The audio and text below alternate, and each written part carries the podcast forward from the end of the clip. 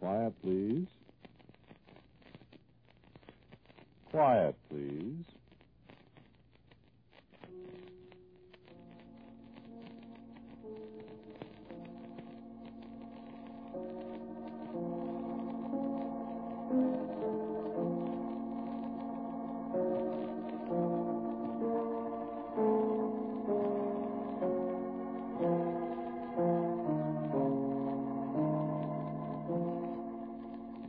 Broadcasting Company presents Quiet, Please, which is written and directed by Willis Cooper and which features Ernest Chappell.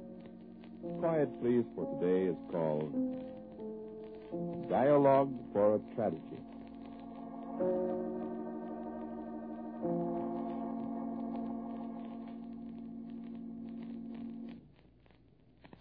Yes? Yes, I know the pistol's loaded. Yes, it's perfectly easy to see that it's pointed at my head. Let me congratulate you on a very steady hand. You've held it without moving for almost a minute now. I've been glancing at the clock. Certainly I know what you propose to do. You propose to squeeze the trigger of the pistol just a tiny little hair's breadth at a time. Squeeze it softly, gently, just as you were taught to do out at Fort Riley all those years ago when you were a fat little buck private in the cavalry. Squeeze, squeeze, squeeze, the way Ike Martin used to teach you. Squeeze the trigger until you squeeze the bullet right out of the muzzle. Right out of the muzzle, right up my head. And the reason you squeeze the trigger so gently is so as you won't know the exact moment the hammer falls on the firing pin. The firing pin snicks against the cap of the cartridge, and the gas begins to expand. And then I look at you like the young subaltern in Kipling's Grave of the Hundred Head, remember? With a big blue mark on his forehead and the back blown out of his head. Yes, I remember the Grave of the Hundred Head. I like Kipling. Remember a Snider squibbed in the jungle, somebody laughed and fled, and the men of the first shikaris picked up the subaltern dead, with a big blue mark on his forehead and the back blown out of his head. Very pretty. Very, very pretty. I doubt very much if I'm going to be able to talk you out of it. You've got most of the slack taken up on that trigger, and now the real squeeze begins, doesn't it? Now you can feel the steel pressing against the steel inside the gun itself, pressing back against the pressure of your finger, as if it's reluctant to give that last irrevocable fraction of an inch. The fraction of an inch that'll let slip that 30 grams of copper jacket of death. I never could remember the names of those parts inside the pistol that make the last final deal with the laws of physics and ballistics. I remember the sear, whatever it is, and the disconnector and the firing pin. That I never could keep them separate in my mind. And now the sear and the disconnector and the firing pin and the firing pin spring. All the odd shaped little gadgets inside that gun are conspiring to make a mess of the mind that never could keep them separate. A very fine piece of poetic justice indeed. No, no. Don't just crook your finger on the trigger. Remember how Ike Martin said squeeze your whole hand? Squeeze even the fingers that are not touching the trigger. That takes longer. It makes a better game of it. Squeeze your whole hand. The trigger finger will squeeze right along with the others, and presently. Presently. You won't be talked out of it, will you? Well, then. Perhaps I have time to tell you a few things about yourself before the hammer falls and puts a permanent period to my simple declarative English sentences. If you don't know the exact second the hammer will fall, I don't know it either. It'll be an interesting interlude. All right, I'll begin. A whited sepulchre. A noisome charnel house of a man, spotless and clean to the eye, but within a stifling miasma of horror. It's you I'm talking about. You with a pistol pointed at my head. You with your finger closing on the trigger. You're a thief.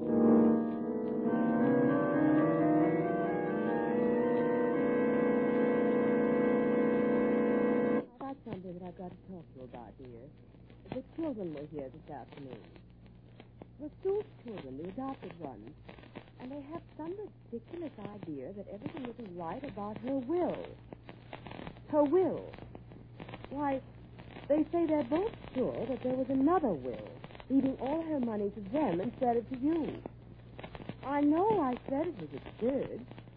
Yes, they said they knew she'd written another will in her own handwriting. Uh, uh, holographic will, isn't that what they call it? I know she made that will, leaving all the money to you a long time ago before the children were adopted. This... No, I don't like to discuss it either, dear. I said it was absurd, didn't I?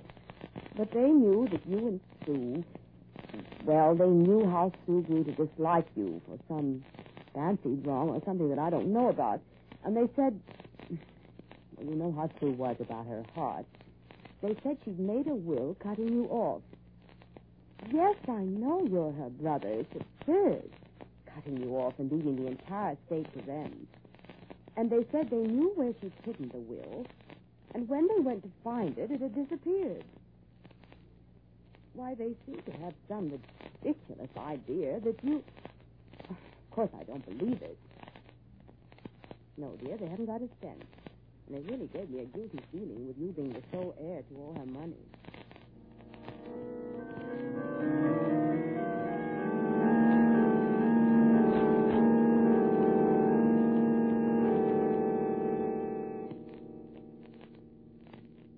Thief. Rich man, thief. People don't search out and destroy unfavorable wills in real life, do they? They don't rob orphans, children in real life, do they? Don't they, thief? You're rich, aren't you, Steve? The kids. The girl. Her name was Celeste. She's married now, got four kids, lives above a saloon down in Baltimore. That's her money that bought that gun you're aiming at me. The boy. Tough little devil, wasn't he? Seventeen when it happened, and he accused you right out, didn't he? You shouldn't have kicked him so hard. Too bad he died. It won't be fun meeting him when you die. No, it won't be fun. Not if there's any justice the other side of the grave. He was a bitter young fellow. His sister's money and his money. That's what the gun, wasn't it? Makes you cringe. But I notice your finger's still on the trigger. And your wife, Norma. She was sorry for the kids, too, but what could she do? You never let her know exactly what became of the kids, did you? A lot of things you never let Norma know. No, come on, look at me. A lot of things you never let Norma know, weren't there? That's Norma now. She doesn't know on in here, does she? Dear, may I come in? We won't answer Norma, will we? She'll go away. Maybe Norma thinks you're asleep. Norma doesn't know you're sitting here with your finger on the trigger of a gun. Norma doesn't know. Ah, she's gone. There are lots of things Norma doesn't know. Traitor. Almost forgotten about Frederick, hadn't you? Long, long, long time. Poor old Frederick. You Almost forgotten that Norma and Frederick were married to each other once, hadn't you? Traitor. Sitting there with that gun in your hand, pointed at my head. You traitor. You'd forgotten Frederick.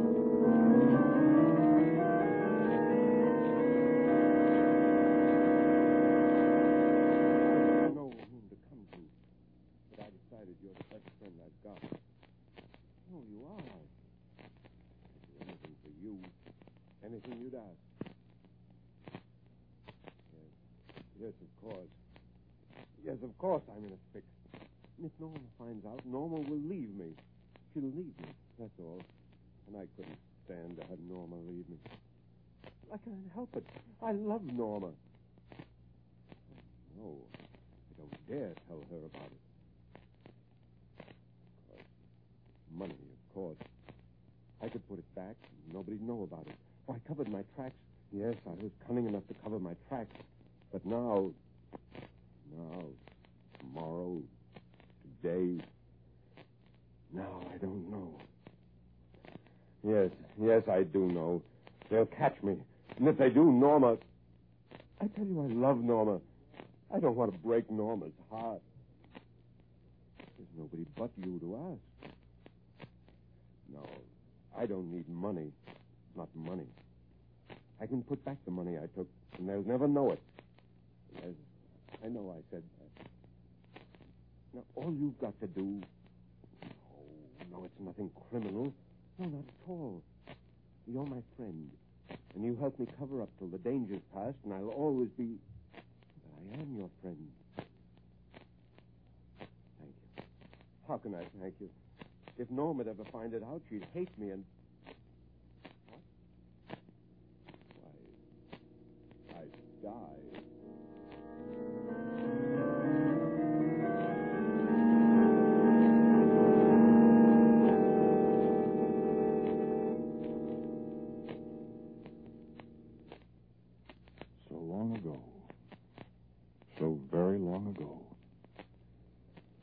Gretchen.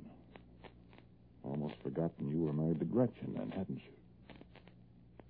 Gretchen loved you. Ah, yes, Gretchen, poor little fat Gretchen and her big feet. Poor little Gretchen that discovered bathtub gin when she was 26 years old. Remember that horrible concoction she used to make with Jack Burke's awful gin and a quart of orange sherbet? Orange ice, she always called it. Poor Gretchen, with blotchy face and the way she used to wheeze when she climbed the stairs. Gretchen loved you. Gretchen loved you when she was slim and cute out there in Kansas City, and Gretchen loved you when she was fat and her hair was stringy and she had that little four-ounce bottle of gin always in her apron pocket. Gretchen loved you, drunk or sober. Then she really was a harmless, gentle woman, wasn't she? Hurts. Doesn't it? I remember the first drink she took with you. It was at that place on Harbor Street. She drank with you and made faces at the horrible tinny taste of it. She loved you. Then, until the day she died. That was long before your sister died. And the kids, the kids and her will. It was such a perfect setup, wasn't it? Wasn't it, murderer? Don't forget you were going to shoot me. Your hand's relaxing a little on the gun. I thought I'd better remind you. Reminiscing, we forget the present, don't we? Don't we, murderer?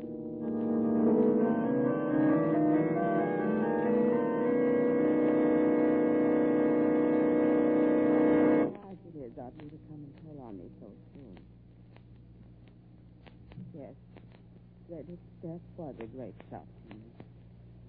I'd rather not talk about it if you don't mind. Yes, if you were his best friend. It's all right to talk about it with you. How could you possibly not know what he was doing? You were not only his best friend, you were his superior, too, his closest superior. How he could conceal his feeling from you. But I suppose he was cleverer than any of us thought. Yes. It was a shock, of course. If only he hadn't done it that way. I was always taught that suicide is a coward's way out. But. Yes, I was in love with him once. But now. I think I'd rather forget him. Like a bad dream. I want to forget it. She's been so good to me. Oh, oh stop. Please don't kiss me. It, why, it's like, like treading on Frederick's grave. And besides, what would Gretchen say?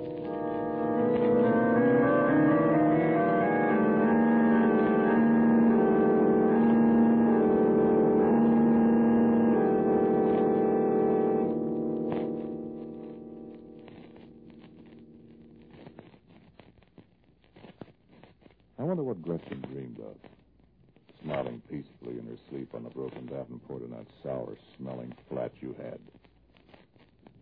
A fat, untidy child with one shoe off, bubbling her way through glamorous pink dreams. The sickening smell of raw gin lying thick against the grimy curtains. But it was Gretchen. And once she loved you. Didn't she? And you'd kissed Norma. Hadn't you?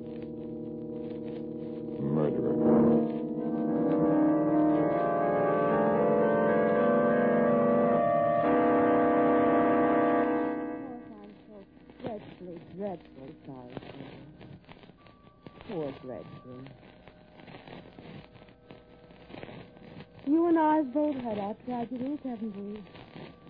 Poor Frederick, and now poor Gretchen. Yes, grief does bring people together, I suppose. You were very good to me when Frederick Yes, I'll try to be, of course. Was it really. I mean. Oh, no, I'm sorry. Yes, I was sorry about poor Gretchen's weakness. Did she really? Oh, it, it was poison liquor. How terrible. Yes. Yes, of course you told me. I know how lonely I was when poor Frederick. Poor Gretchen.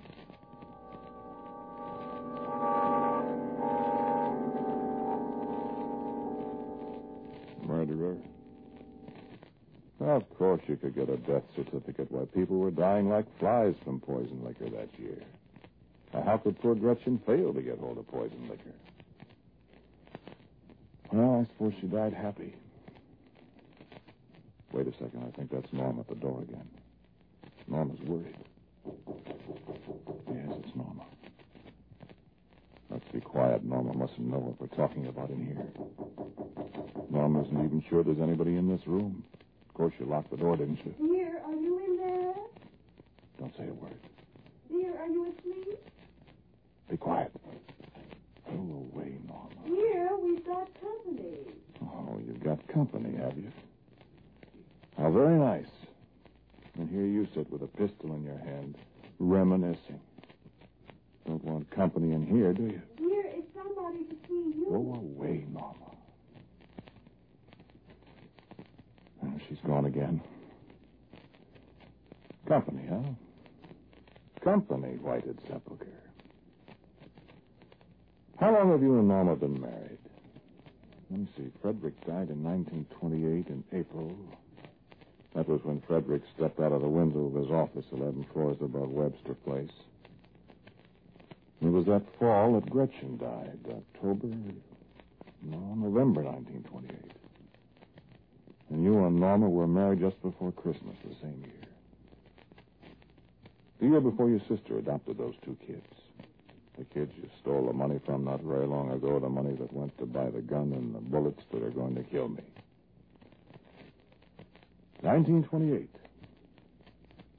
December. When did you meet Evelyn? When did you meet Evelyn, murderer? Thief? Are there any other names I can give you? Liar? Wouldn't it be strange if that's Evelyn? Wouldn't it be something if Evelyn is company in your house? Sitting out there in your living room and asking Norma, where's your husband? Where's your husband? I really thought he was here. I'm so sorry. I don't seem to be able to find him. I'm awfully sorry, too. Did you want to see him on a business matter, or... Why, I suppose you could call it business. And again, perhaps you wouldn't. You tried to reach him in his office, I suppose. I know I didn't. Is there something I could do for you? I could try, you know, and, and How long have you been married to him? 21 years. I... You're a very attractive woman. Why, thank you. You're much older than I, of course. Well, I'm sure I don't know. I'm 40. Really? Course, I've never been married. Then no. That's why I look so much younger. I see. I'm glad. I... I always think that the love of a husband compensates for the loss of one's youth. What about married women whose husbands don't love them? Really, I'm afraid I don't know any married women like that. You don't. No. I do. Have you known my husband for a long time? I don't believe I've heard him mention your name. Did I mention my name? Why, really, I don't know that I've paid any attention. Yes, I've known your husband a long time. Oh? Nearly as long as you have, as a matter of fact. Oh, that's very interesting. Are you sure he isn't hiding from me? Hiding? I must see him. I don't know where he could be. You said you thought he's in his room. Well, I thought so, but evidently I made a mistake. I'd like to go with you and see. Why, really? Where is his room? I'm afraid I can't take you around the house. in there. My dear young woman. Is it this door? Really, now this is too much. In here. I'm sure I don't know what. I hear someone talking. I didn't know he had a visitor. It's a man. You can hear a man's voice. Well, I don't hear anything. As long as it's a man. Well, you tell him I was here then, please. Just tell him that Evelyn was here. And Evelyn is very anxious to talk to him. Evelyn? Evelyn who? I just Evelyn. That'll be enough for him. Just Evelyn. You'll remember.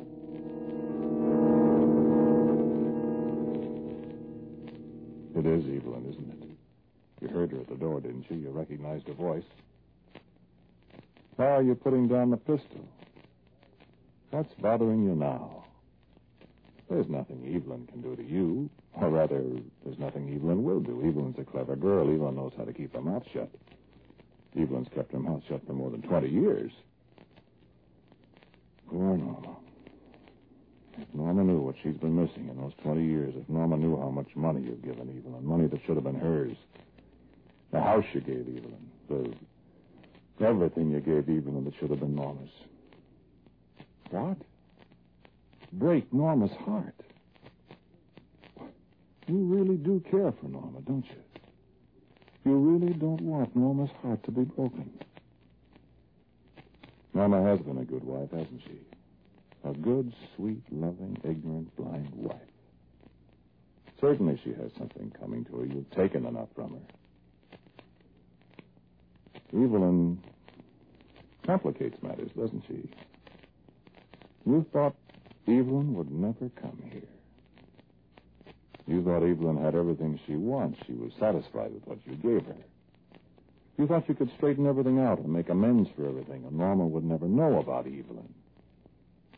And here you sit with your gun in your lap and the muzzle's pointed straight at my head, and Evelyn's out there with Norma. But maybe Evelyn will go away. Norma will never find out about it. I said Evelyn's smart, didn't I? Why should she tell Norma now? How much does Evelyn know about what's happened in the past? How much does she know, Whited Sepulchre? How much does she know, thief, traitor, murderer, liar? You can kill me, and that'll solve everything. It'll solve everything if Evelyn doesn't tell her. But if Evelyn does tell her. Uh, wait, wait with a gun a second. No, wait. Come over here by the door so you can listen. Listen to what your wife and Evelyn are talking about. Listen, thief. Listen, murderer. Listen. I don't understand. Listen to me. Go on. Listen to Evelyn. I came here to take him away. You can't take my husband away from me. I took him away from you once. No. You love him? You. Yes, of course I love him. You love him no matter what he's done? Listen, thief. He's done nothing. Listen, traitor. But if he has, You love my husband. Murderer. yes, I love him. Tell me something. Well, Would you love him no matter what he's done? I do love him. Listen, whited sepulchre. Then What if I told you something? nothing you could tell me would make any difference. Would anything I could tell you make any difference to you? No.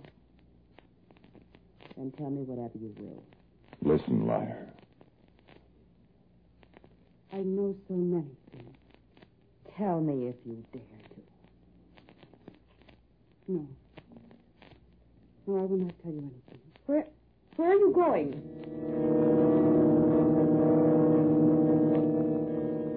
Well then. Well then, Norma will never know. Because you trust Evelyn, don't you?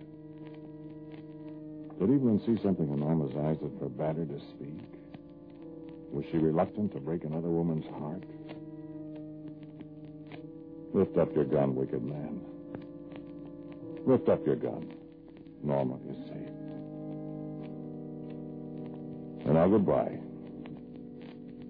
Your fingers tightening, tightening, tightening on the trigger. A Snider squibbed in the jungle.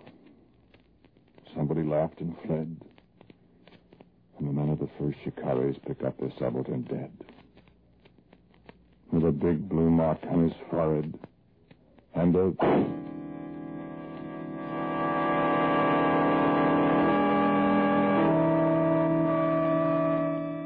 No.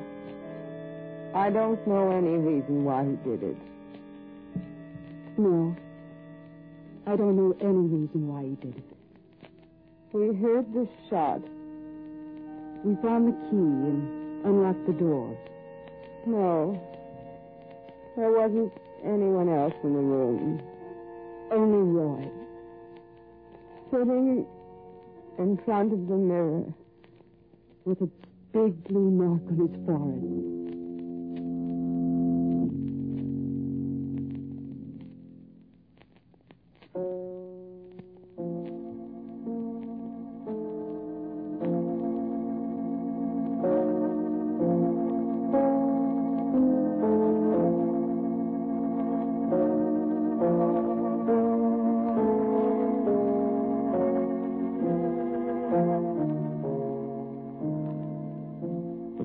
Today's Quiet Please story is Dialogue for Tragedy. It was written and directed by Willis Cooper, and the man who spoke to you was Ernest Chappell.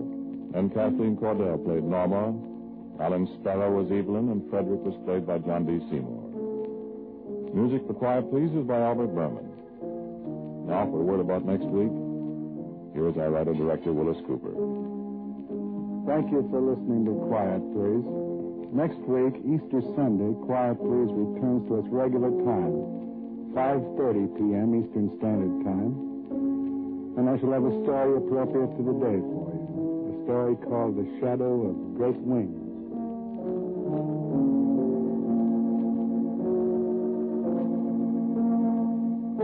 And so until next week, at 5.30 p.m. Eastern Standard Time. Down quietly yours, Ernest Chappell.